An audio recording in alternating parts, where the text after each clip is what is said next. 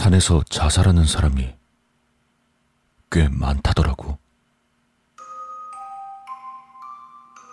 산에 한 번쯤 가봤을 사람이라면 다들 해봤을 야호 하는 거 있잖아. 그게 어떻게 보면 아무도 듣고 있는 사람은 없는데 거기다 소리를 치는 거잖아. 하는 사람 입장에서야 당연히 메아리를 듣기 위해서 하는 거라지만 말이야. 산에서 죽은 사람의 시체는 발견이 어려운 탓에 그 고독이 점점 쌓여간대. 하루, 이틀. 발견되지 못하고 쌓이는 고독과 외로움이 증오로 변해가는 거야. 근데 거기서 갑자기 야호 하고 커다란 소리가 허공에 울려 퍼지잖아. 그걸 듣게 되면 고독과 증오에 미쳐 있던 영혼이 어떻게 생각하겠어? 하, 나를 부르고 있구나. 동료구나. 친구구나. 날 그 세계로 끌어들이고 있어. 이 산에서 나가고 싶어.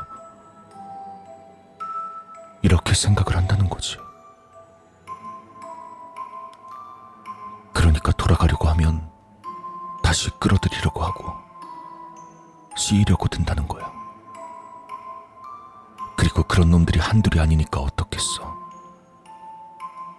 운이 나쁜 사람이라면 어떻게 될진 불부듯 뻔하지 뭐.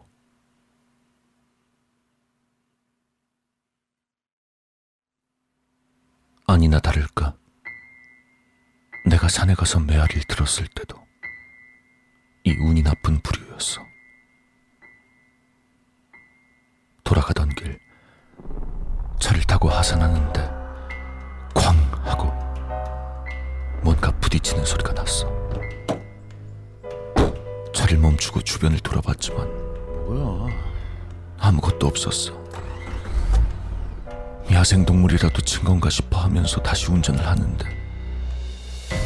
틀어냈던 음악이 갑자기 끊기더니? 하고 찢어지는 것 같은 사람 목소리 같은 게 들리기 시작했어. 깜짝 놀라서 급브레이크를 밟고 음악을 꺼보려 했지만 꺼지지 않았어.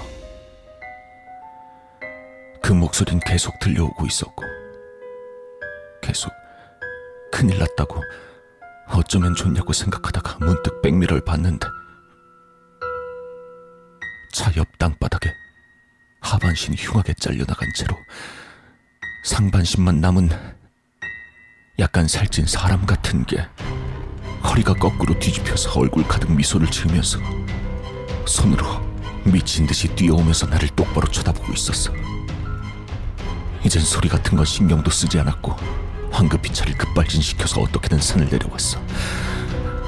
그 소린 계속해서 들려오고 있었지만 그리고 산을 다 내려와서 편의점이나 민가 같은 게 보이기 시작할 무렵에서야 그 소린 멈췄어. 그쯤 되니까 다시 음악을 들을 기분도 나지 않더라.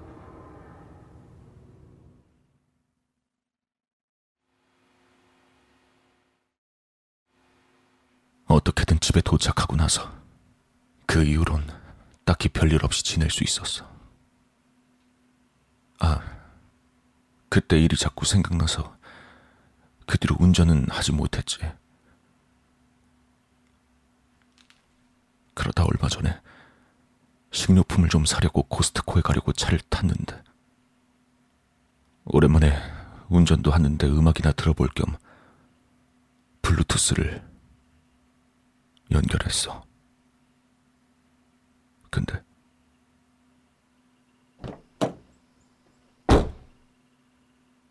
가자.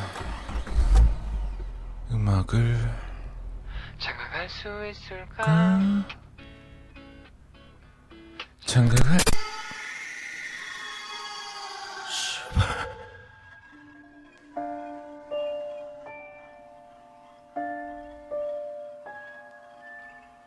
그 뒤로 오컬트 같은 걸 잘 아는 사람들한테 물어보니까 아무래도 차 자체에 빙의를 했다는 것 같더라고.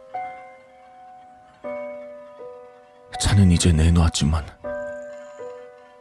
혹시라도 중고차로 그 차를 사게 될 사람한텐 미안해. 아무튼 누구든 정말로 메아리 같은 건 안 하는 게 좋을 거야. 그 말을 꼭 전하고 싶어서. 나도 절대로 다시 떠올리고 싶지 않았는데도 기껏 이야기를 꺼내놓은 거니까.